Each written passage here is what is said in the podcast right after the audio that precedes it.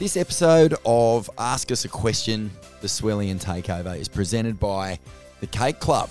And with us in the studio to tell us a little bit about what Cake Club is, is the former world number one twice in two separate years, three time CT winner, Bells, Snapper, Fiji, and now he's a uh, entrepreneurial business wizard. G'day, Wilco. Welcome back, mate. What's the deal with Cake Club? What is it? So it's a it's a subscription based wax company, I guess. And yeah, we just were sick of being the guy in the car park that had had no wax and had to scab off people. And yeah, you end up surfing once or twice without wax. And so we thought, why not just pay or be able to send wax out? You just pay regular retail price, and um, yeah, you never never that guy in the car park again. Never go without.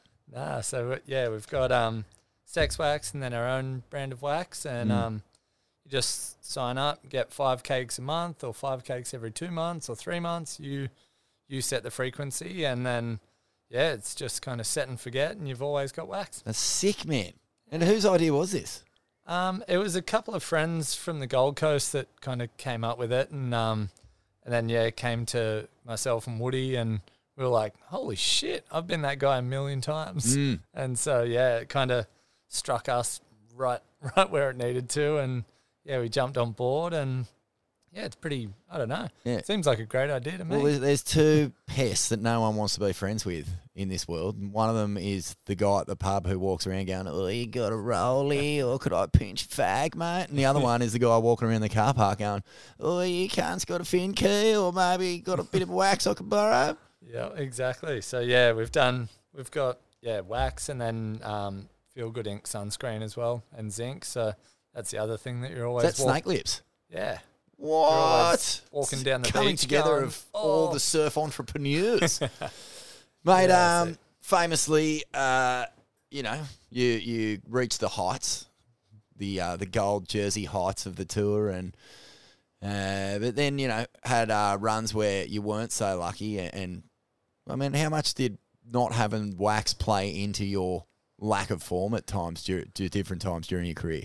Um, yeah, I guess if we scroll right back to um, my first ever final against Taj, there was just one little turn that I needed to ride out of, and I would have had a um, would have had a CT win ten years earlier. But um, yeah, no wax, and obviously by that end of the contest, there's not many people left in the comp area, so I couldn't steal off anyone. Mm.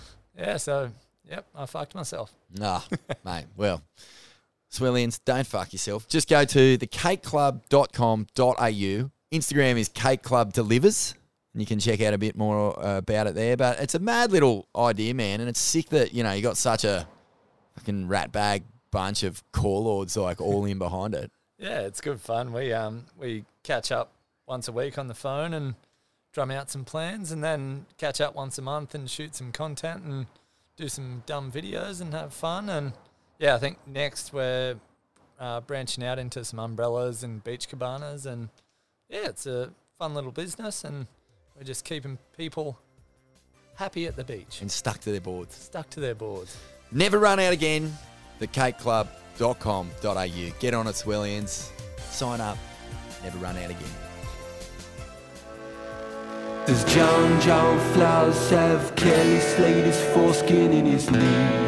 Does Gabby shave the bits of skin that none of us can see? If you drag your filthy cornhole down to the face of the old man pipe, will sparks fly from it like a comet across the lonely night? Are the Wazzles judges crazy?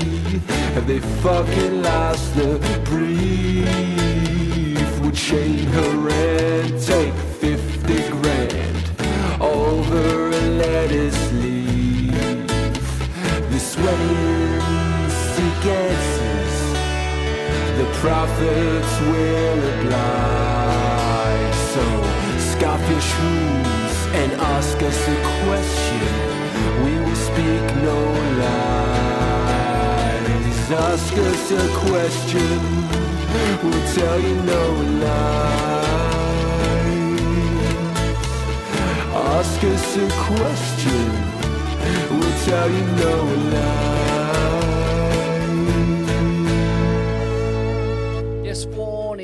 Us a Question time, uh, and all ain't that swell special.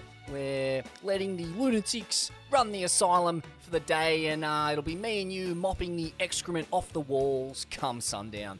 But that's okay. Yeah, yeah, mate. I'm pumped. Uh, sometimes we put it out there, we just throw it to the Swellians. What have you got for us?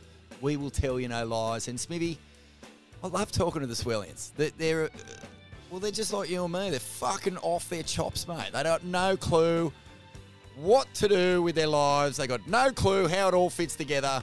But in fact, they're fucking shamans and wizards and warlocks and Swellian queens. And they kind of do get it.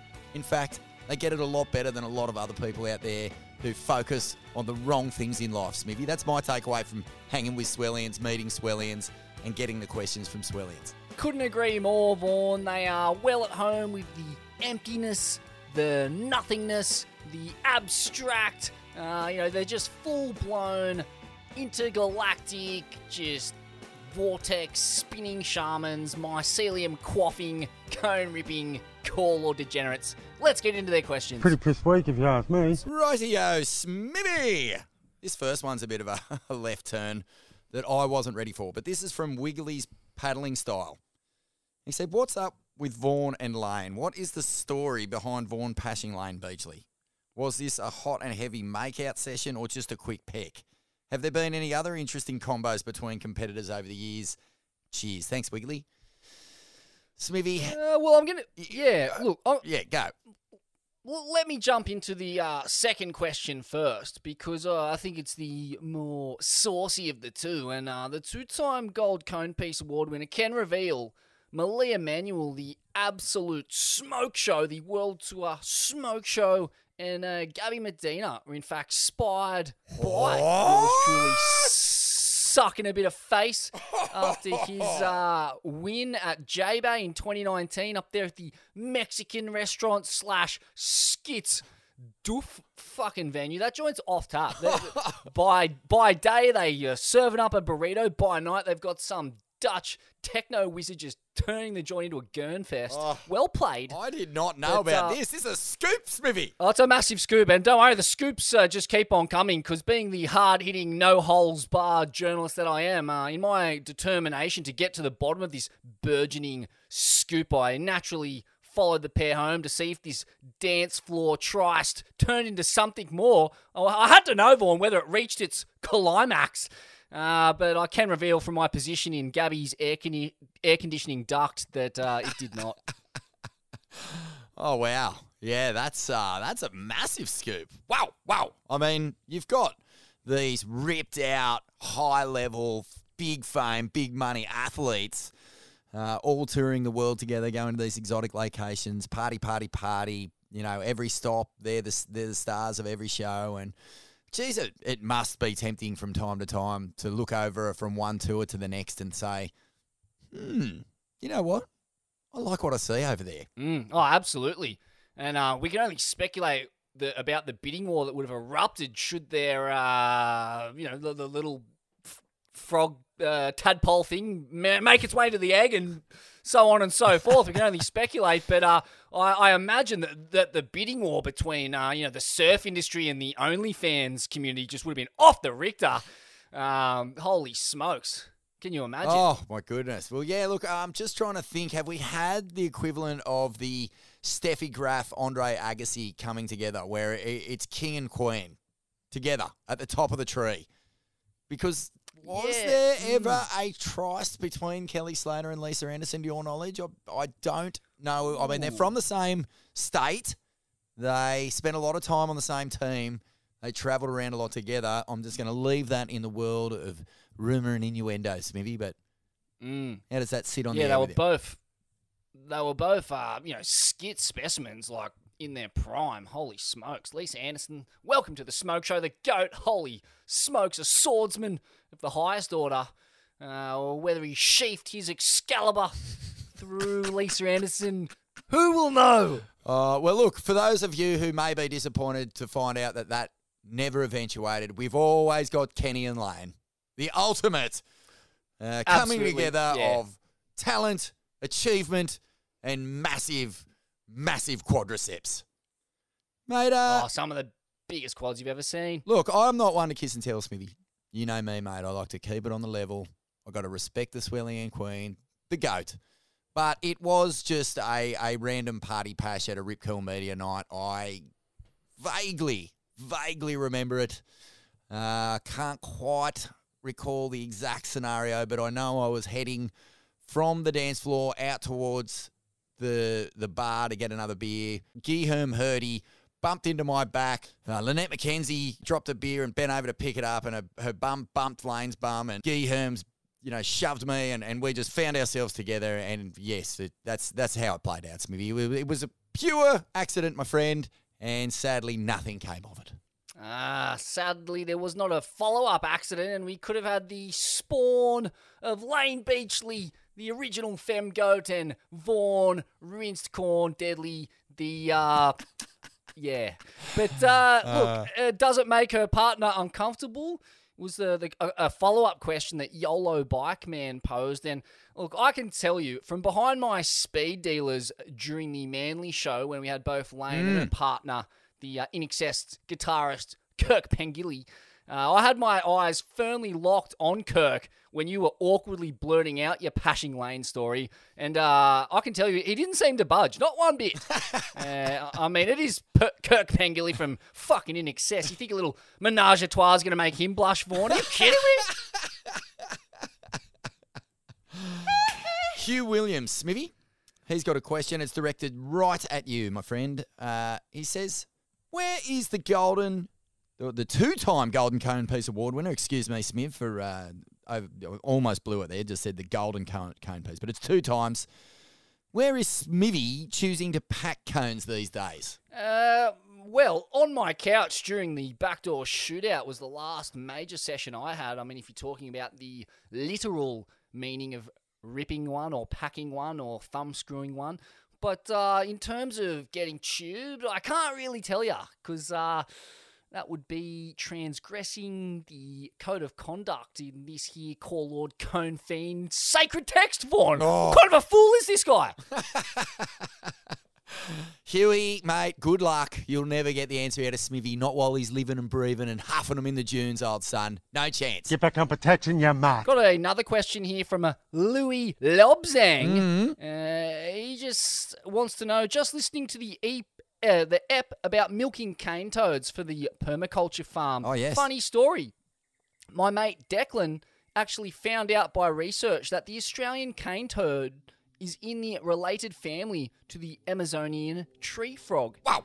Uh, he captured one in his backyard, managed to make the cane toad excrete its venom, which he then let dry out in the sun. After it was dry, he smoked it in a cone and felt a strange daze for the next six hours and mildly sick in the stomach. Something to think about. Well, just a, a, a, a comment there from Lewis Lobzang, but uh, look, it's been noted.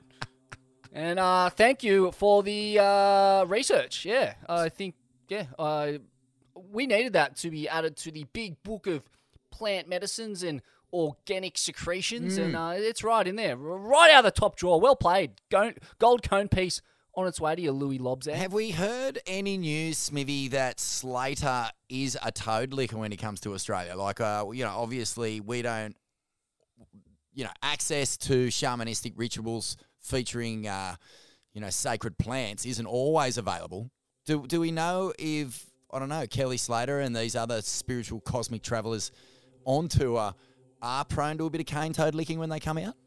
Have you heard anything? Well, the correct the correct protocol, Vaughn, is not in fact to lick the toad, but uh, in the in the form of the Sonoran desert toad, which uh, is known to contain the 5-MeO-DMT molecule. The correct protocol is to get a pair of tweezers out and wank it off and uh, dry that jizz out and smoke that jizz.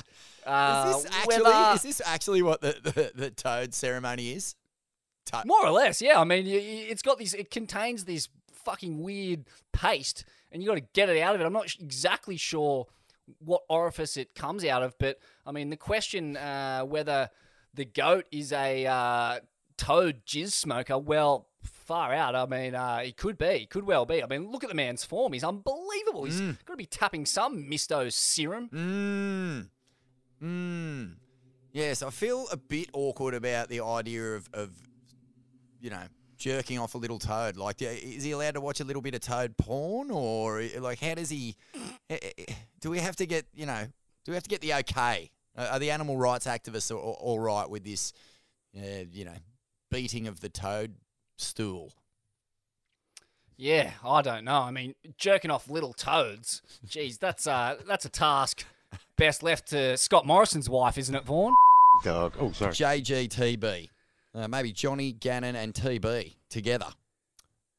Best wave Smith and Deadly have ever seen with their own eyes on the North Shore. What is the craziest North Shore wave you have seen in all your years visiting there? Who was it? And bonus points for a good Andy story. So, is Andy your top ride that you've ever seen surfed with your own eyes when you're uh, visiting the Rocksmith? Uh, I unfortunately was not there to cop AI in full effect. I didn't get over to the islands, bruh, until uh, I believe it was 2014. So I'm gonna have to say, uh, uh, in the flesh, well, I watched Job stuff his face at pipe during a backdoor shootout that year, along, and I was watching it from his old man Mick's veranda. Uh, surrounded by the weird Asian Pacific trinkets he'd accumulated over the years. I mean, he's a, a semi hoarder, old Mick. I mean, come on, mate. How many dick bottle openers do you really need? but uh, yeah, it, it was the most perfect pipe and backdoor you've ever seen. Like, it, it, can't get better than what I was looking at that day. Not the heaviest, just dreamy. And I actually learned from ja- Jamie that that's how the wave got the name the bonsai pipeline because when it's like that, there is not a drop out of place. It is like one of those manicured little Japanese house plants. Oh, wow. Yeah, a bit of trivia for you. And uh, yeah, oh man, I can remember.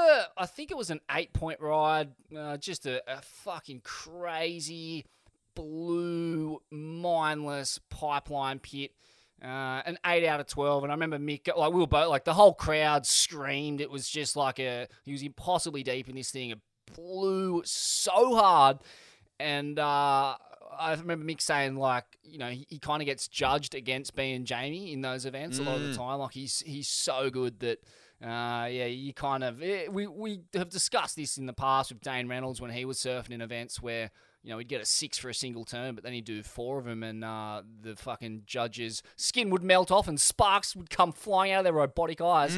But uh, yeah, I mean, another thing I saw in that winter.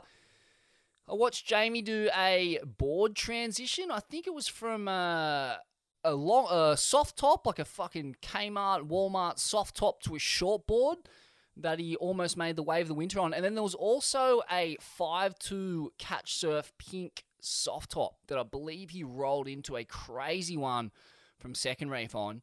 Uh, he was just taking the piss that year. Um, and I also watched Julian Wilson beat Gabby on the buzzer at the Pipe Masters to win the Pipe Masters Oh. with, a, I believe it was a backdoor nugget from memory, or, or I can't, I might have mixed the waves up in my mind, but uh, yeah, I remember It was. particularly just Yeah. getting a skitsy backdoor nug. And what a win it was for the Sunny Coast Rail Shaman, Aerial Wizard, Cone Fiend, Core Lord. But Vaughn, uh, sheer Fig Jam, I'm going to have to go with Andre Botha, the uh, seven foot five Safa Booger, uh, who really takes the giant scrotum shaped cake on this one. Uh, it was the day after the backdoor shootout that I just mentioned, and they actually canned the thing because it was just too big and unruly, and it was a good call. Uh, but in between the wash throughs were these fucking 10 foot plus double ups that would run off pipe into gums, and I watched him scoop into a handful of them. I don't think he made one, but the fucking Vishnu was so tapped. Uh, and just before the thing just exploded in this Fukushima times Chernobyl squared abomination, he'd just uh, kind of dip out the back of him. And uh, man, I tell you, his pineal gland was so fat and throbbing, he needed a bloke under each arm to carry him up the beach afterwards. For his head was hanging down like a POW. He, he just slide, and the way he'd do it, he just slide down the face with his huge frame dragging. And I mean, we talk about rinsing the corn, but what about rinsing the bell end? I mean, this guy won't have to clean the smegma off for a millennia. I snuck a glimpse while he was oh. changing out of his weddy behind me, and it looked like a giant snakeskin that flopped out of his suit. It was incredible. Just translucent, speckled windsock. Mind, mind blowing.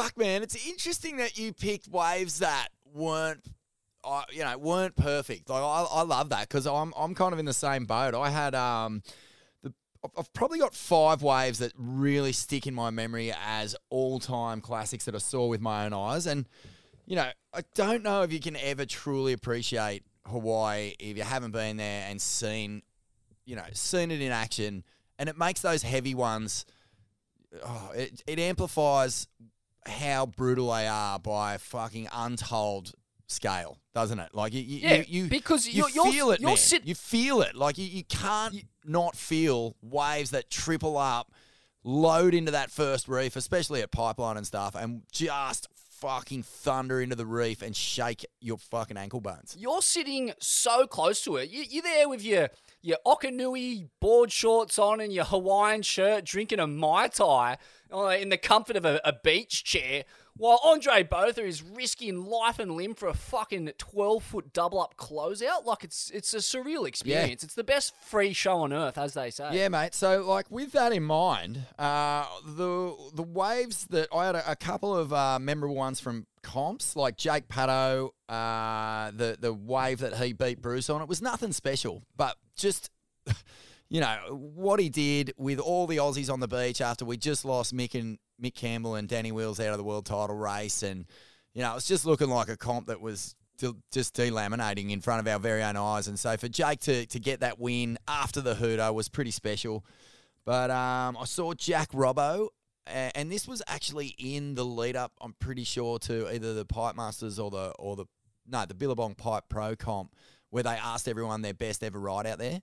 Well, I saw that one that he talks about, that roll in from like fucking third reef. He was so far out to sea, and he just was fully snowboarding on this just lump of swell that had, you know, no real uh, direction. Even I don't even remember if it was breaking yet. It was just sort of this huge S turning, winding, like almost like river wave. And he came through, and it's like late afternoon everyone's watching. The comp's finished. It's uh, it's you know beers on the top veranda of the pipe house, and he just stands up, and this thing just fucking honestly goes about three stories high, and he just stands there, and the Vortex Shaman mate is just in the fucking cathedral. Eh? He's in dojo. He's in Mecca. He's in whatever great building or construct or natural spiritual centerpiece that has ever existed. He was in the center of it. And it was just like, wow. So that was crazy. Uh, yeah, that, that was probably the best wave I've almost ever seen surfed with my own eyes. And then the most memorable ever, and we've talked about a lot on this podcast, but it's that first reef, uh, first reef, triple up, whitewashing monster that just detonates Matt Hoy. Round one, 1998 Pipe Masters. Biggest, washiest, scariest pipe you've ever seen. He makes the wrong call to exit and he just gets completely punched into the reef. Like, punched so hard, Smithy, it double bounces him like he's a six year old on a trampoline, 40 foot, upside down in the air, staring back at the beach, wondering what the fuck he'd done in a past life. It was incredible. Oh, he's still cleaning the sand out of his nose from that one, or uh, at least I think that's what he's cleaning out of his nose. What else would it be? but oh, that was that was just one of the great, like he- he- terrifying things. I saw that that one that Andy Irons went over the falls on in the same comp, had an interference against Munga and paddled out and just started like almost just fucking trying to hurt himself, you know, and and he yeah, one of the great acts of self sabotage Oh, that was. eh? He was, was- never making it to the bottom of that thing. hectic and he and he turned and spun and tried to get out of it and then we just all saw him in the in the full cascading Niagara Falls of that pipe wave like you just saw him disappear down the chute and next thing his board was in four pieces on the beach and that was a memorable one but Hoyo's Hoyo's was I mean we talk about theater that was a theatrical comedy nightmare it, it was it it was everything, and it was so heavy. And yeah, famously, he finally gets back to the beach. He pulls his rashy down over his beer belly, and Matt, Luke Egan's just sitting in the front yard, pointing him straight back out to sea. Get back out there. Pretty pissed weak if you ask me. A quick one, yeah, from Shano. Uh, hi, Smith and Deadly. I'm Shano from Yamba. We are hosting a men's surf weekend in Yamba with Powley. That's the great Shane Powell uh, as the guest pro. They've done a few with Wilco in the past, and he was wondering how to get a shout out on your pod- podcast trying to promote it. Well, you've come to the right place. Your request for a shout out is granted. and, uh, Well, consider it uh, shouted out. I mean, uh, do we know? I what, don't know. Yeah. Do we know what day it is? Do we know what, what it's called? I mean, how do we get to the bottom of this? That's a good question, and, and those details would have been helpful, Shano. um, but look, uh, just there can't be too many Shanos getting around Yamba. So if you're interested, um, jump on the gram, type Shano into it, uh, and hopefully it'll pop up. That's right, mate. Uh, just on the back of uh, Shano's weekend, like I- love that crew are getting out there, getting together, getting in groups, talking, getting a pro in, having it all down, and and in light of that, Smithy will be announcing uh, the Swellness Part Two very soon. I think we're going to get our live tour out of the way first, but we're already in the works to have Swellness Part Two, The Reckoning, coming soon. Oh, it'll be a reckoning, all right. And I mean, it's interesting too, getting a, a 90s pro down to your, your men's health weekend because uh, if there's anyone who knows how to absolutely torch your body and brain and survive it, it's uh, anyone who was on the pro tour in the 90s. Holy smokes, Powley, huh? He's going to have some survival tips. Oh, that's for sure. and he's looking fit as fuck, mate. Like he looks so good. I saw him on the ground the other day, and he was, yeah, he was looking ripped out and brown and and just probably in peak uh, peak Powley condition. So looking forward to what Shano does there, and uh, yeah, maybe a ticket for old Smithy and Deadly if you get a chance, mate. Would love to come along. New tropical, and he wants to know. Do the new $250 Rip Curl Brazilian butt lift board shorts actually work, or are they just taking the piss? Uh, Well, Vaughn, I can uh, I can tell you, I've, I've been wearing them, and I'll and I'll tell you, mate, I've been getting wolf whistled by those hot female road workers everywhere I go, Mm. and uh, naturally I beat the shit out of every single one of them. I mean, would you, uh, you know, while screaming, would you whistle at your son if he was wearing a pair of Mirage Activate boardies? Hey, I'm no fucking object. Uh, but yeah, generally I've felt really supported, confident, and I think there's even a bit of uh, fanning DNA sewn into the crutch of each pair. Is, is that right, Vaughn? Yes. Did Ridgeway have a, a couple of his Rip Curl minions head over to Mick's and steal some unwashed undies, uh, scoop up some hair follicles and dental floss, and uh, according to my sources, they, they've mixed it up in a giant industrial vat, which the boardies were then soaked in before being sent to market. Yep. Can you confirm? Oh, yeah, confirmed, hundred percent. Uh, mixed free world titles and uh, the his ability, his stamina, all mixed into the DNA of these board shorts. You're hundred percent on Smithy. But um, just while we're talking about the Mirage Activate, uh, I'd like to say that they've just dropped uh, a new clip with all the team wearing those boardies. And if you want to see some really perky cheeks on Gabby Medina, Kip Caddy, Mason Ho, and uh, the like, you can get on there. It's called the Mirage Activate Compression Expression Session. Oh, Get a bit of you'll that be in there. rushing off to milk the nearest little toad you can find. Yeah, and it was funny, man, because when I, I was uh, doing the ad read for Blitz earlier this week, I, I was just doing a cold read. I hadn't sort of read through it first. And I had the biggest laughing fit, dude. I couldn't believe that that's what they'd called their clip. The, com- the Mirage Activate Compression Expression Session. and yeah, I had to cut like a good three minutes of laughing out. Fucking made me laugh. Yeah.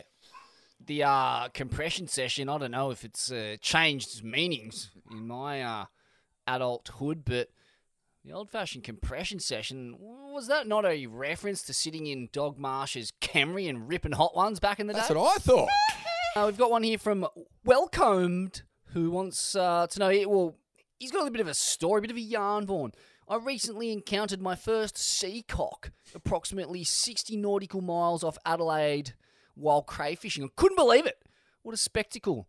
Made me wonder, though, have we discovered every shreddable wave out there, or is there more tubes to be unveiled in this vast orb, just like the elusive hood of the deadly Seacock.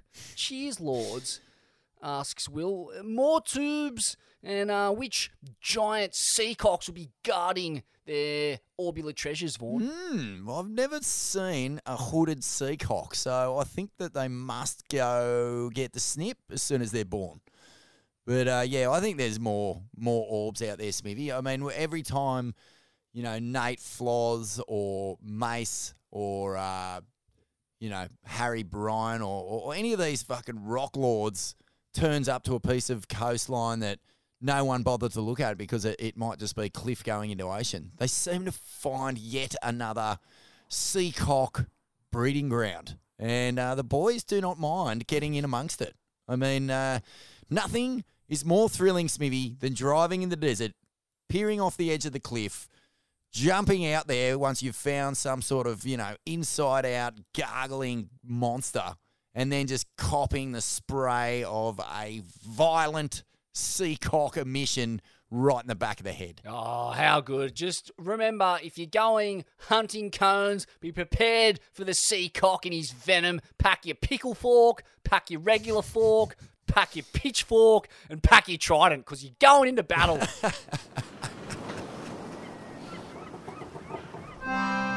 The sea has monsters. Giant, terrible beasts. But none inspire more dread or fear than the mythical great sea cock. Steady yourselves, mates, for this is a true story. Well, here is the legend of the Fingaloo, the world's most mighty ship. Held the bodies and the souls of 300 men from its asshole to its tip. All praise Fingaloo, they sang from the port as she sailed that day. Nobody could have known the fate that lay in the great ship's weight. Weeks went by with no sight of land, and the men did hit their rum. And the big black clouds pouring off the bow told of trouble sure to come.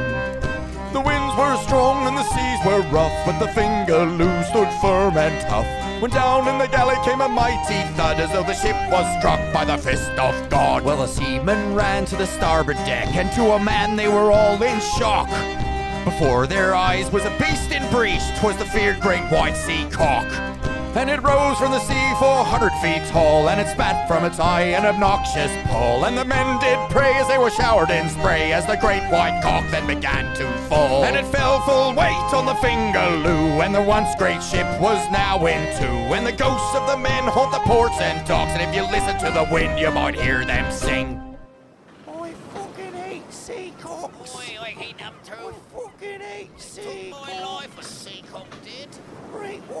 White sea especially. Ghost. Smithy, is there no end to world champ greediness? Do you think that John John F, Medina, Felipe, and Italo are just going to trade world titles until they retire? Who could have a good crack at disrupting them? I'd love your take on this because the first two comps of the year have uh, kind of answered that question for us in a way. yeah. But Vaughn, champ greed. Champ greed. We cannot underestimate how intoxicating it is. And there is precedent. I mean, you know, once these guys and gals get on a roll, they don't like to cough up their share of the pie, do they, Vaughn? No, I they mean, don't. Steph, Steph won four in a row without giving anyone a look in. The GOAT went five in a row before his hair started falling out and he freaked out and disappeared into the junkles of the mental eye. Uh, Layne won six on the trot, and you remember what happened there, Vaughn? I mean, that was one of the boycotts that Girls Can't Surf, the uh, amazing documentary, left out. The, the one where all the women were out there with their banners saying, Give it a fucking break, Layne. you serious cunt? It's a couple of crumbs, you dog. Hey? Yeah. Dog. Oh, sorry. But uh, we're not even really talking about that, are we? We're talking about some kind of unholy trinity, some kind of reptilian deep state scam where the top dogs take turns hosting bunker parties in their mansions and carving up the world title loot between them. Uh, is that what is that what's being suggested? I think so, Vaughan? yeah, that I- kind of champ greed, just a, a- another uh, parallel to the greed happening in this ordinary world of ours. Yeah, I think that's bang on, man. And it's some sort of stonemasonry of, of world champions all getting together and just keeping them for themselves. Just rolling the dice at these secret society meetings where they wear uh, change towels instead of druid robes and they all get in there, you know, probably with some Jamie O'Brien camoed sluggos underneath. They all disrobe, light a little fire in the middle with uh, some sort of totem, I don't know, maybe a goat or some sort of milked cane toad with a little stiffy, and they all just uh, share the winnings for the next two decades between themselves. Mm, it's troubling, Vaughan. It's a worry. And, uh, I mean, in terms of someone who can vanquish these unholy reptiles, I mean, who is going to be our Batman, Vaughan? And is his name Ethan? It's Or is this a job for the Vortex Shaman, Vaughan? Ah. A wizard to go into this tomb and vanquish these demons? Or the pickle. What about the pickle, Smithy? She might be just the oh. one to upset the apple cart, rip the toad from the middle of these strange, chanting, title, trophy, courting fucks and get it done for, for the new generation. Ah, here, top with a bit of pickle. Well said. Vaughan, we've got one here from Jake Wodger, Wodger, Wodger Kicker. Do you think the Was have got it wrong with the wild cards? After the mid-season cut, I've been thinking about this a lot since last year, and I find it so odd that the lower portion that get cut from the CT have to battle it out to get back on tour. Then the wild cards get the opportunity to surf at a higher level when arguably much better surfers are now missing out. Mm. So in reality, there's potentially a huge gap in talent. Should the next highest cut CT surfers instead get the wild card spots to get back on tour instead of sitting six months on the sideline? Love to hear your thoughts, boys. I kind of get what he's what where he's going with this, Smith, because you know you, you lose your spot on tour, and then you have to suffer the indignity of watching, you know, uh, I don't know, some marketing flavour of the month, or or some uppity little grom who has never had you know much of a crack get a spot in a CT, or some ancient old relic who they've thought out to drop into the draw for a little bit of a story, like it- it's got to be hard to swallow if you've just missed the cut to see one of those crew get your spot at G-Land or, or whatever. Don't you agree? Absolutely. I mean, the wild card concept is one of the most nebulous things going around world sport that you can just cherry pick some freak or weirdo from the bleachers and go, hey, put on your rashy, you're in, son. Uh, it's a, yeah, it's a strange concept that the Wazzles cooked up in uh, what I can only imagine is some kind of meth lab out the back of the goat pool, but they've come up with it nonetheless and inseminated it into the World Tour season. It does create some great narratives though, Vaughan. It I mean. Moana, Moana Jones Wong, uh, the Pipe Masters, uh, Barron Mamiya. Uh, he, he had some incredible performances Yeah. pipe and, and elsewhere, but Bruno Santos it's it- winning it- chopes. I mean, that there, there's a precedent for these stories being incredible. Anything, you know, any w- wild card they've given Bethany Hamilton over the years has just been, I mean, met with celebration. Not not simply because she is the hero that she is, but because like she lifts the entire performance of everyone on that tour whenever she's in an event. Like it's it's thrilling to watch. But oh man, I just wish that if they're going to go down that road of of choosing narratives, like who there therefore is choosing what is the best story, the most appealing. Like where does that decision lie? Is that with the mm, sponsors? Is yeah. it with the was? Like who decides what is a good enough story for someone to get a wild card? Yeah, it's a trippy one, man. It's a trippy one. Well, my sources tell me they have a giant spinning wheel, like hey hey, it's Saturday in the Wazzle office, and they just give it a, a wrench and it goes click click click click click click click click click click click click, and uh, sometimes you know it'll land on Kai Lenny. And sometimes it'll land on Kai Neville, but uh, you know that's the that's the debacle we're in, Vaughn. That's the pickle. Ah, well, uh, yeah, look, wild cards, no clue how they work. I'm always excited when they're good, and I'm always baffled when they're Keanu Singh. Jacob Sunburt and Barefoot. Is surf her herna Oh, hernaism sorry, no, that's, or- that's my typo, not his. Ju- Okay, journalism. sorry. Yeah. Well, uh, yeah. Well, I mean, it's it's spelt uh, something halfway between uh, journalism and horseshit. So, uh, I mean, it's accurate, really. I can't believe I sent you that typo on that question. Is surf journalism dead? Yeah. Uh, since the collapse of Mag's staff writers, Uh, since the collapse of Mag, Starfront, this is a fucking. I'll tell you, surf journalism's dead, all right. The grammar in this is deplorable. Wow. My bad. Sorry, Since, Smithy. Uh, yeah, instead of since, it's actually spelt ince, like Paul Ince, the great Liverpool Well, mate, I've, I've accidentally, I'm a really hard typer. Like when I type, uh, I used to drive everyone in the surfing world office mad because I, I type like if someone's firing a fucking, like a machine gun in the same room. It's just tick, tick, tick, And I was typing one day and the S button actually exploded off my uh, keypad. So there's no S. So whenever I'm sending you emails or texts or whatever, there's no S's. So that's why it says, you know, MIV instead of SMIV whenever I'm talking to you. And uh, yes, ince instead of since. Sorry, mate. Yep. Very muff. Well, uh, since the collapse of mags, staff writers are no longer employed.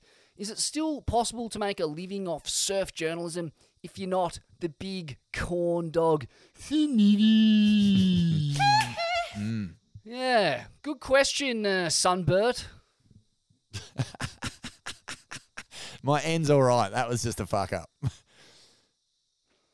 Uh, but I mean, in answer to that question, uh, is it? po- I mean, look, it's a hard one because uh, the two words surf and journalism they're not an easy fit when most of the time you're writing uh, piss weak corporate propaganda for surf companies. It's not a whole lot of hard hitting going down, but nor is there hard hitting journalism going down on the mainstream networks, which are uh, even more so just a exercise in corporate cocksucking and toad milking. Uh, it's a fucking disgrace over there.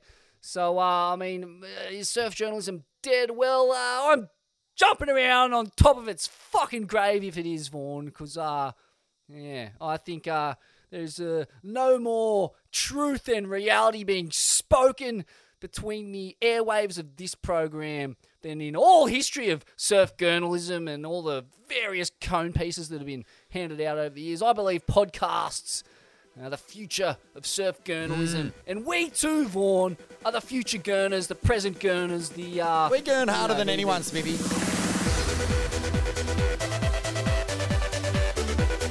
We, Oh. we gurn harder than anyone. There's no doubt. You better believe it. So is it dead? Well, uh, how do your ear holes feel right now, you dog? Yeah, I- I'd also like to give uh, a doff of the cap to the the stab series. How surfers get paid. I mean, that seems like pretty solid journalism to me. Yeah, that's right. No, and look, the Stab Premium uh, kind of forum or paywall has created a whole new income for surf journalists.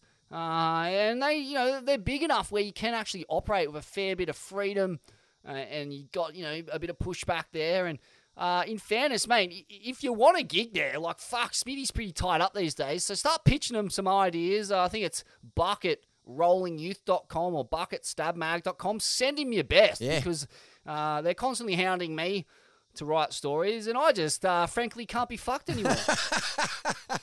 Well, I want to give a doff to uh, some of the crew out there who are churning out pretty sick stuff, man. I mean, Brisick, always at the top of the tree. Sean Doherty, still, you know, owning and editing his own mag. Uh, Surfing World, subscribe, get behind that independent journalism.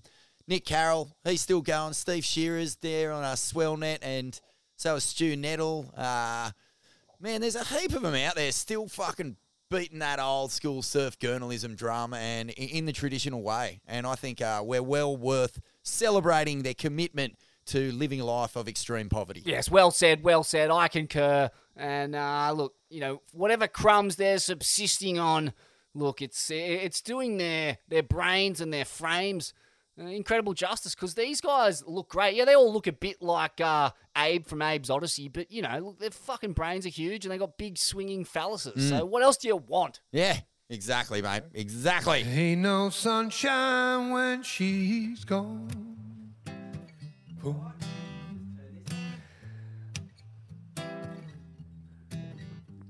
Ain't no sunshine when she's gone. This house ain't no home anytime. Yeah, get it, India. We're going to India. DOS WP Smithy wants to know when will the Wazzle justify their event selections? The fans should hear why G-Land gets the punt and the pool is in. Also, when will they move the championship day from Trestles? We will be getting world champs, in inverted commas, who are just good navigators of a six foot, at best, eight foot performance wave. What about another wave of mortal conequence? Something we've addressed on this show a lot. A one month wait period in Indo somewhere, solid waves, round tubes, monster hacks, some end section progression. Yeah, that's the uh, the question there, Smithy. And you know we've talked about why Indo probably isn't a good fit, but why won't they explain themselves when it comes to the waves? I mean, it's probably not that hard to figure out. There's a dollar sign in the, in it for them somewhere, right? Yeah, it, it's a great question and a great point. And uh, yeah, I would really like to know what is the justification for the goat pool getting back in. And, uh, you know, aren't there some fearless surf journalists who should be out there demanding accountability from the Wazzle for this, Vaughan? I mean, uh, I'd do it, but I saw what happened to the last journalist who tried to expose the Wazzle. Uh, yeah, Mikey Ciaramella. We all know what happened to him, Vaughn. They fucking shrunk the cunt with a giant laser beam. he wasn't always three foot.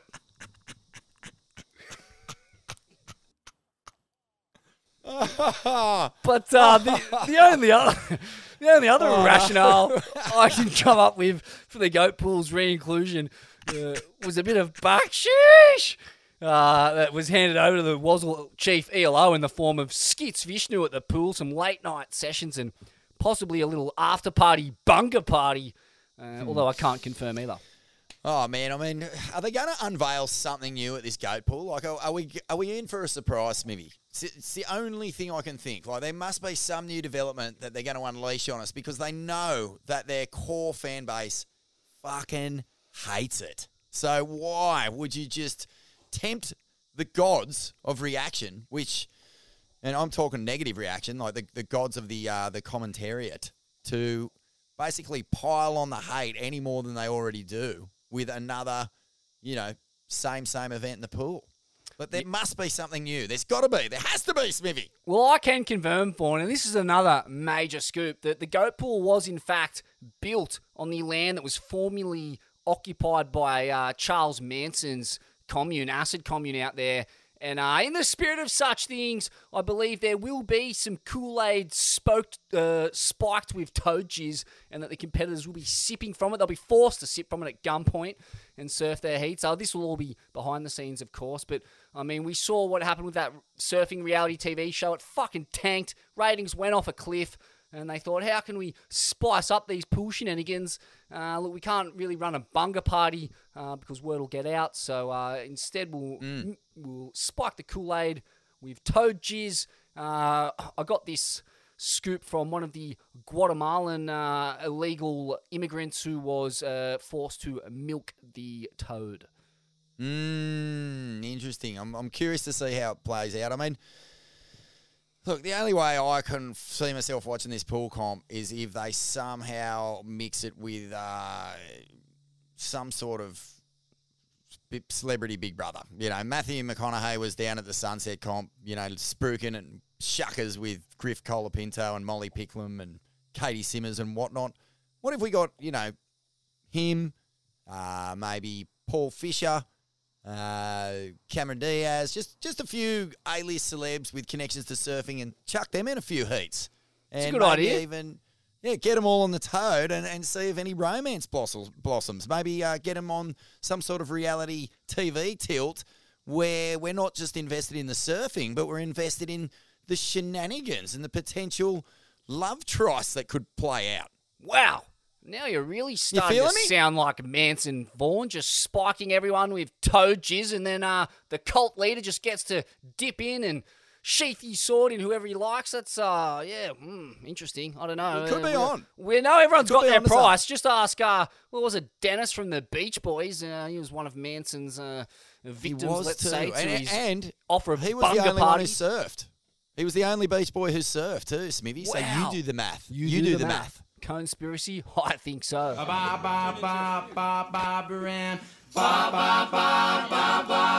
PG Nugget. Uh, so he likes to keep it all above board. PG Nugget. By now it's well established knowledge. How much would a woodchuck chuck if a woodchuck could Chuck Wood. But hypothetically, who on tour could launch Pip Toledo the furthest if so challenged? My money is on O'Leary. He'd probably utilise a shot put style spinning fling to clear an unbeatable distance down the beach. Oh, who could throw Phil Toledo the furthest out of everyone on tour? This is a this is one of those great questions on your Nugsy. Ah. Oh wow. Yeah, he's a well. I mean, he's a, a, a coiled up, rock hard little projectile, so you can throw him through all kinds of things. But my question is, uh, you know, wouldn't Ciaramella be better suited to play this role? uh, but I guess you know who's going to watch that. I mean, he wouldn't Oh, be the first surf journalist thrown through a glass window, that's for sure. No, definitely not. No, uh, there's been a few good punch ups over the years with journos and, and pro surfers. Uh, any that spring right? to mind? Oh yeah, yeah. Um, geez, look. Uh, I came close. I came close a couple times, but no one wanted a piece of old Smithy, the South Sydney Rugby League skinhead. Uh, but yeah, come close to uh, trading a couple with Bobby Martinez.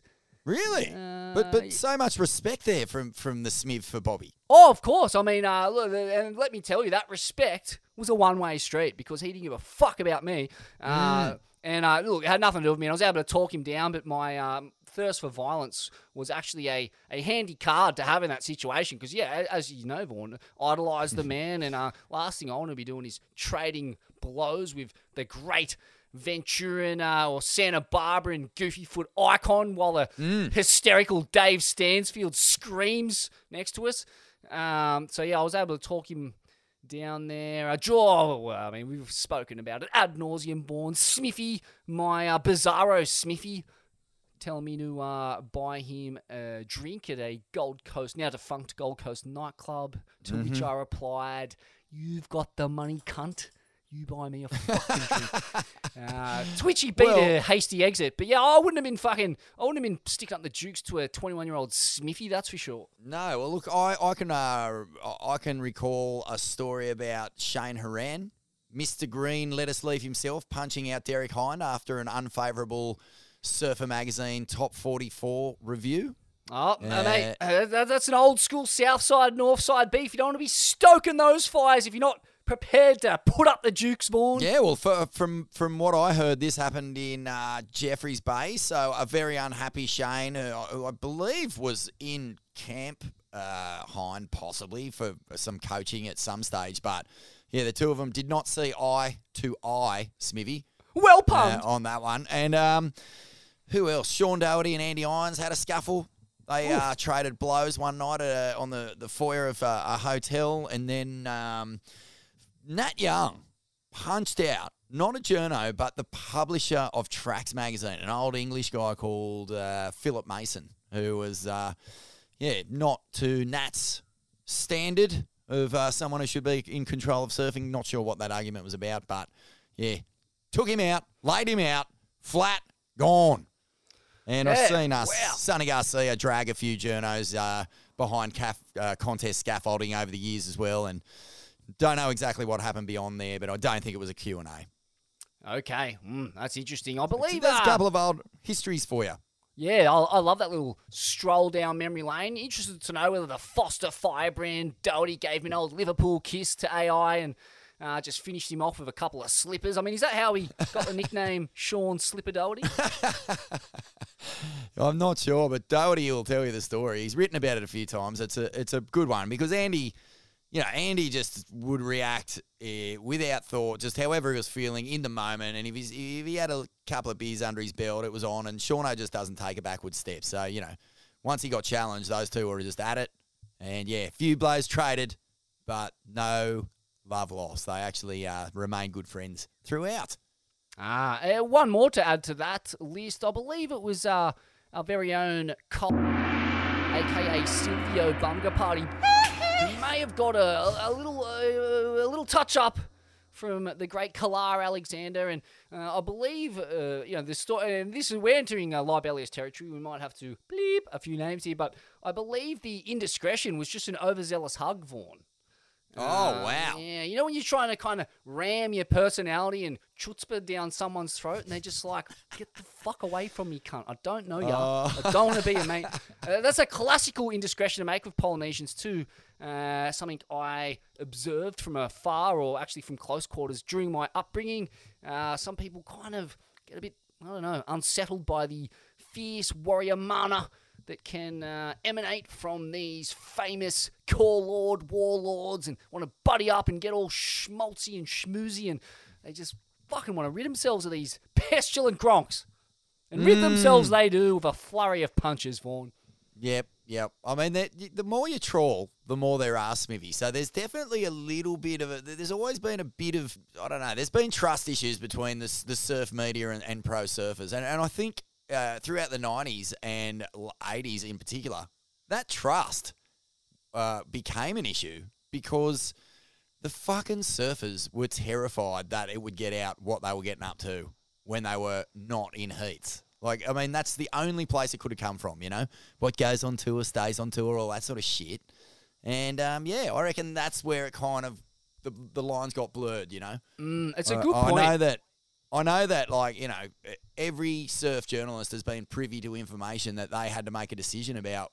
What do I do here? Am I a journalist or am I just a writer who facilitates the marketing messages of the great big three? You know, that, was the call. That was uh, the, the choice everyone had to make. I mean, I was a frother, not really a journo, so I, I quite often just didn't give a fuck about any of the uh, real stories going on.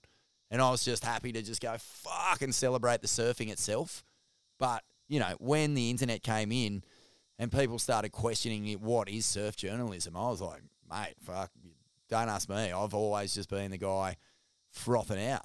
And it, it's sort of, I don't know, man. I just don't know if you went through surf mags all the way back to the very start of Surfer, if you found any true hard hitting story about what was really going on, whether it was the start of comps, how contests were, were or and companies were founded, and the, the goings on that they needed to make money to survive. Like all these things were never reported on. So, you know, who was actually telling these stories? Yeah, it's a perplexing one, really, Vaughn, because I mean, uh, I remember when I was 21 and I got the job at Stab and, you know, pretty fresh out of uni and like, uh, you know, under the tutelage of Fred Pawle, the Walkley Award winning, hard nosed Daily Telegraph journalist.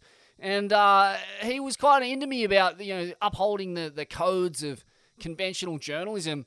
And it's like, which code are we uh, are we to subscribe to? The code of conventional journalism or the code of surf culture? Whose values are we trying to uphold here? Uh, are we trying, you know, what's what's the kind of stories that we, do, that we want to tell? And I used to wrestle with that a lot. I, I didn't really understand. I, I was just kind of doing the bidding of my employers at that time. But as I got older, I came to realize that, like, I just want to uphold the values of surf culture. I love fucking surfing and That's surf it. culture more than anything. And the values of surf culture are stone cold degeneracy, uh, shameless tube piggery, vortex shamanism, rail shamanism, aerial wizardry, and uh, incredible tales of decadence and indulgence and traveling the world to obscure locations uh, at the expense of family and friendships and all kinds of other relationships. I mean, these are the, the things that make our sport great and great again and great again over and over again. Um, so, yeah, it's a hard one. But on the flip side of that, you know, I look at someone like AI and his passing, and I always wondered, you know, what if he was exposed for the rampant drug abuse and uh, addiction issues that he had, and it was a, a really poorly kept secret? You know, would he be still be alive? Like, would that have forced uh, him to change his ways, or forced Billabong to play their hand and and force him to change it? Like, You know, like these are questions that uh, in other high profile sports, when high profile sports people have raging um, drug and alcohol abuse issues, they're, they're often outed very quickly and forced into rehab. Um, or you know they're cut from all their advertising deals and sponsorship deals. So yeah, it's a hard one, man. I, fucking surf mags never sold themselves as daily broadsheets. They weren't places for news, man. They were places for fantasy. And they were places to fucking live the dream. Like I don't know how many surfers wanted to pick up a mag in those days uh, after you know working all week or fucking grinding it out or doing whatever they were doing at home to make the fucking get the bills paid in, in at a time when housing inflation was seventeen percent, and you want to read up and read about fucking scandals and and just fucking shit when you could just be reading about some new fucking wave with Ock and and I don't know Curren fucking surfing in it, but I don't know, like you know what I mean? It's Oh, 100%. like, what are you selling? Are you selling the dream or are you selling like the nightmare? So uh, it was always uh, a, it's in retrospect, it it was a culture that that everyone loved and wanted to be a part of and all of that, but the unchecked reality of it did fucking create a few heavy heavy things. Yeah, and look, in my opinion, there's not a whole lot to expose or, or journalize or journalize about in surfing. You know, it's just like uh, the worst case scenario. Um, generally, is just a bit of fucking drug fueled degeneracy, and Yeah. uh, look, like man, like who am I to? Uh, you know, start throwing stones. Oh, I've played my part in plenty of drug fueled escapades over the years, but uh, you know, more broadly, like if you want to understand what journalism really fucking is, it's like it's stuff like uh, Julian Assange. Like like that's a good uh, good example of what it is. It's just fucking exposing the war pig scum. It's in- exposing the fucking weird mechanics of capitalism and the banker swine that uphold this fucking stupid redundant system. It's uh, you know, going head to head with putrid dictators, fascists of all kinds, uh, constantly just ripping people off, forcing people to live in poverty and pain and unnecessary suffering. It's taken aim at all that shit. And that shit ain't really happening in surfing generally. So, like, No. uh, and it's happening in the real world, but you won't see it in the mainstream press either. So, you know, I don't know. At least surfing has some kind of uh, culture to celebrate. I don't know what the fuck mainstream media is doing these days. It's a, it's a G up. But thankfully, we got podcasts where the real truth doth be spoken for. And uh, yeah, it's a good time, man. Podcasts are fucking amazing. They've absolutely changed the media landscape like nothing else. And uh, surfing podcasts are no exception. Fuck, mate. I enjoyed that chat, Smithy. I enjoy going down these rabbit holes with you, mate, because, you know, fuck. It, it- it's always good to look back at, at how serious and angry and fucking, I don't know, disenchanted and cynical and bitter you can get about surfing. But fucking wake up to yourself, cunts. It's fucking fun. And, you know, the worst of it is still not even a drop in the ocean compared to what's really going on out there.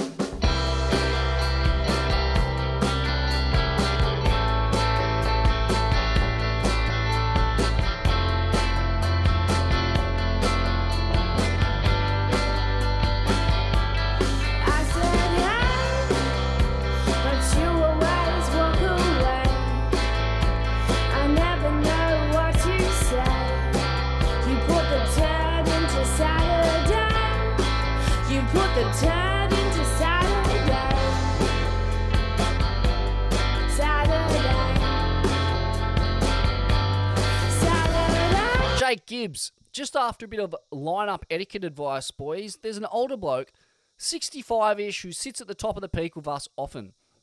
Now, we respect the shit out of him and let him miss waves and get a free ride back to priority. He's the man for still shredding and is still doing on six foot plus days. My issue that the last few days have been solid and cooking, and I've had to be on the tools all day, leaving me a small window to get a shred in. The last couple of nights, I've let the old legend sit inside me and butcher set after set as the sun goes down. Now, I generally get plenty of waves having grown up in this spot, and I'm not greedy. Just need a couple. What's your advice on tackling this? I had many impure thoughts. Chur, boys. Ah, sounds like he's uh, from the land of the long white toad venom. Mm, on your Gibbsy. Nice one. Um, oh, geez, Smithy. I, I mean, if this guy has earned the respect of the lineup and they're happy to let him go for his paddle and miss a few and butcher a couple and still retain his spot at the top, he must be a pretty good bloke. Like, not too many crew I know, legend or not, get the right to just paddle straight back up up the inside, even if they've missed a couple. Sure, but what if he's been bunging this on since his 20s, Vaughan? What if he's been playing that at Humble, oh, uh, just fucking paddling rings around cunts, uh, you know, since 72. Yeah, well, um, I don't know, but I, I think if he's if this guy's getting a, getting his if it's starting to become a problem, I'm sure he could just say to the bloke, "Hey mate, you missed that last one. How about I just go this next one?" And he gets his one or two. He he's saying he's not greedy. He only needs a couple. Gibbsy only needs a couple, bro. Oh, I'll give him a couple. So- I mean, you can kind of see the time lapse now, can't you, Vaughan? Just this guy just paddling rings, catching wave, catching wave, and the sun just setting.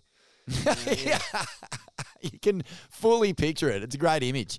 But hmm. yeah, I, I think I think old mate could just just do with a little chat. Just be like, "Hey mate, you cool if I go the next one?" And, and I'm pretty sure the old fella, if he's if he's if he's good bloke, he's gonna say, "Yeah, no worries, mate. Yeah, I fucked up that last one. Sorry, bruz. Sorry, cuz." Yeah, I, I hmm. reckon it's just a chat, Smithy. Get get get solve your problem before it happens. Mick Bean wants to know Are straight white male adult beginner surfers the most hated people on the internet? Asking for Joel Tudor. Yeah, um, look, I don't spend by another word. I don't spend a lot of time trawling comment boards. I just don't. I, I'm. I, don't know why. I just it's just find it completely uninteresting. I know there's a lot of good stuff on there. I know there's a, a lot of pretty, you know, tapped humour. But whether or not crew out there hate white male adult learners more than anyone else is probably the most. Look, it just is, means nothing to me. I mean, I thought they hate everyone. Don't they hate everyone in those in those places? Yeah, whether they're hated or not, don't care. And uh, what Joel Tudor thinks, I'm sure he'll jump on some form of uh, communication and, and let us all know because he's not not backwards in coming forward. That bloke. Hope you get the lot, you dog. Got a good one here from uh, Timmy Towball, and he wants to know: Can you explain the science of the spit? Did you do a bit of research on this? Yeah, uh, it's a good question, and the answer is actually very similar to my theory for magic mushrooms Vaughan, uh, which is each time you eat a magic mushroom, you are downloading the wisdom of everything that's ever come before you on this planet, which has all gone back into the mycelium, as all things do.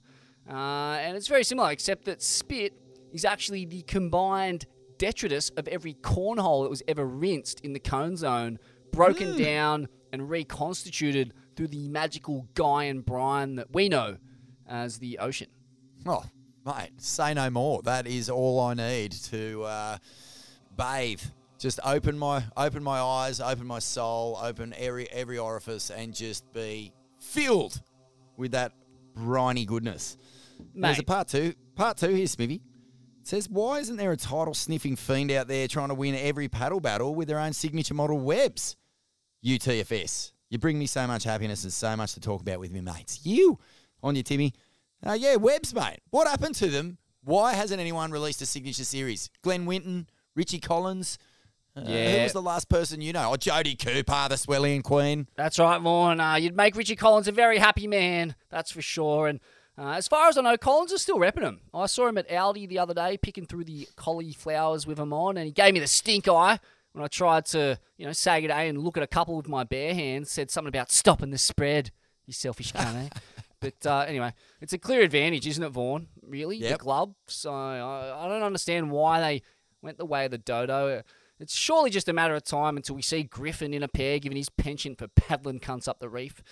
And uh, yeah, you, imagine though, like one of those super paddling modern pros in a pair of webs. Webs, they, they'd be dead set glitch moding through the lineup, wouldn't they? Covering feel- five meters in a single stroke. Yeah, man, and I feel like we're due for a bit, a, a few of these fashion statements to come back. I mean, uh, surfing recently has just sort of reconnected with the '90s. I mean, uh, through things like Nosvid and the booger scene and uh, the mullets and the speed dealers. There's been a lot of sort of early '90s vibes coming back. Even the longboardies saw that uh, Quickie Bong. They're all bringing back the uh, the long board shorts, but it's time to go back a little further, I think, Smithy. It's time to get this uh, fluoro, uh, you know, Oakley freaking razor blades and, and web gloves back in the lineup. Nose guards, what happened to them? Oh, mate, they were genius. The pointy nose on the surfboard's one of the most redundant piece of t- pieces of technology ever. I have no idea why they exist. But uh, the web gloves, mate, you know, as much as I want to say I love them, I did wear them for a bit, and I just had this problem where the the rail would get caught in the webs, and I just kept smashing my face on the board as I went to take off. You know what I mean? Just Ah. like, yeah, I'd go to take off, grip the rail, and the web wouldn't let me, and I just fucking my hands would slide away, and I just kept putting my nose through the deck. Whoa, whoa, that's a that's a design fault, Smith. Mm. That's hectic. Oh yeah, I mean, well, yeah, exactly. And I don't worry, I fucking sued the pants off Gotcha for it too. Right on board. So this is uh this one caught me slightly off guard, Smithy. So check this out. Hey boyos, worth telling the story of the rings and medallions of 2004 and 2005. AI got the first, KS the second in 05. Info is on Ride On Boards, so that's the uh, the Instagram handle, Ride On Boards, spelt how it sounds. Me and Mike O'Leary of Mod Design did them, plus Rabbit Nose, the very interesting gig at the time, and we got fuck all out of it. Mods died in 2019, so I thought it would be cool to tell the story. Thanks, MJ Kira. Now, that might all sound a bit abstract, right? But I did a bit of research, and it turns out that in 2004 and 2005, as well as the world title trophies, there were fucking Super Bowl rings handed out by the Was or the ASP at the time. They were goldsmithy, They had rubies in, uh, embossed into them, and they were engraved, engraved and handed to the world champs. So AI and Layne got him in 05. Slater and Chelsea Georgeson got him, Sorry, in 05. Andy and Layne in 04. Uh, medallions were handed out for the second and third place getters. So, uh, where are these fucking historical, historical monuments today, Smithy? Where is Well- Kelly Slater and Andy Irons Super Bowl rings? Can you believe this? This is one of the great scoops we've ever uncovered on this podcast. Absolutely. I mean, what's not talked about is that those rings cost so much money that they bankrupted uh, the ASP and forced Rabbit to not only sell the ASP to the WSL, but you know, spend his years living in a mouldy dog kennel in Greenmount. Wow, that's insane, isn't it? Gold rings brought the ASP undone. Who would have thought? Not the first. I mean, as, as a historical, uh, you know, monument, as a historical totem, these rings, like you should see them. I'm going to whack them up on our gram. They're fucking tripped out, mate. Like they're full blown. You know, like that that weird little era where surf jewelry was a thing. Uh, you could buy them out of the classifieds. Remember that? Remember in old Yeah. Tracks mags, you could buy a shark tooth, tooth necklace or a, a puka shell necklace or some sort of engraved wave ring. Well, they were right in the spirit of those things. Yeah, right. Okay. Yeah, I had a couple of shark tooth necklaces, uh, a couple of tiger shark necklaces purchased from up here in Byron Bay, world famous, back when it was just a humble whaling and shark scalping village. But uh, yeah, it, it was an interesting chapter. And I say bring it back. I mean, we know the Brazilians love their jewelry. I mean, who doesn't love a bit of jewelry, Vaughan? Uh, So yeah, I'm all for it. Bring it back and, and give me a look at these uh these forgotten heirlooms. I mean, Yeah. it's insane that uh, Chelsea Georgeson, now Chelsea Hedges, won one. Because, uh, yeah, I mean, she's not like she's rolling in dough at the moment. They can't be worth a whole packet. You know, she's fucking in there working, uh, mopping up the HPC toilets as the janitor. It's brutal. Well, I'm pretty sure last time I went to the Cooley, like the Cooley Tweed head zone, I went into a hock shop and I saw it right next to uh, a couple of old guitar tuners and uh, a, a- a vintage Dean Morrison. Like, yes, it was yellow, bright. I'm talking yellow, yellow. Uh, one of old Dingo's toothpick sleds from the early 2000s. So, yeah, maybe not worth as much as we think, but still a magic little trinket from surfing history. Not worth as much as we think, or just stolen by some iced out tweed degenerate. Take your pick, Vaughan. Could be either of those. Smithy, uh, there's so many more questions, but I think we we've, we we got to wrap, mate. We've been answering, talking, dissecting the uh, the far reaches of Swellian brain matter for, for quite some time now. So let's finish on this one. Who shaves better? From Natter Griffo. Does Italo rinse out Gabe Medina's cornhole while he's laser cutting his eyebrows? I don't know. Is that a part of the Brazilian world title hierarchy? Is it? You've got three to my one, so I'll give you a colonic manicure while you mould your brow line. I haven't heard of that one, but it's entirely possible, Vaughan. I mean, uh, there's been special privileges awarded to world title winners on tour for time in memoriam, hasn't there? Mark Richards, of course, uh, stuffing his face uh, with prime beef at the smorgasbord while Shane Horan cries into his $50,000 gold plated lettuce. Uh, Mick Fanning being showered in confetti upon his return to Coolangatta while Parko was showered in rotten fruit, used tampons and used frangers for his disgraceful runner up. I mean, there's a price to pay in this country for val- failure, Vaughan. You reckon Japan's tough on you? Ha! You ain't seen nothing, mate. Oh, that's a good point, mate. It's a very good point. Yeah, I mean, we celebrate the winners, but we're not scared to rip the absolute cornhole out of the loser. And uh, I just think that's the Australian way. Tall poppy syndrome. It's not going anywhere in a hurry. We just have to deal with it. And uh, yeah, put the hero into the golden robes, the emperor's new clothes, and the villain slash loser slash underperformer just hangs his head in shame and walks around basically in a perpetual state of self-loathing and rightfully so. That's right, Vaughan. The only thing worse than doing your best is and coming up short is coming home and getting showered in rotten fruit and used frangers. Uh, but it is a tradition, Vaughan, and we will continue to honour that proud tradition of sticking a pointy R.M. Williams fair up the coit of a useless loser. Ah, Smithy, it's been fun, mate. We'll uh, be back with more Swellian special question episodes in future. In the meantime, have a good hard think about what you're going to ask us, Swellians, because we haven't got enough time to answer stupid shit. That's right, Vaughan, and now let's get those mops out and start getting rid of this excrement from the walls of the asylum. Does John John Florence have Kelly Slater's foreskin in his knee?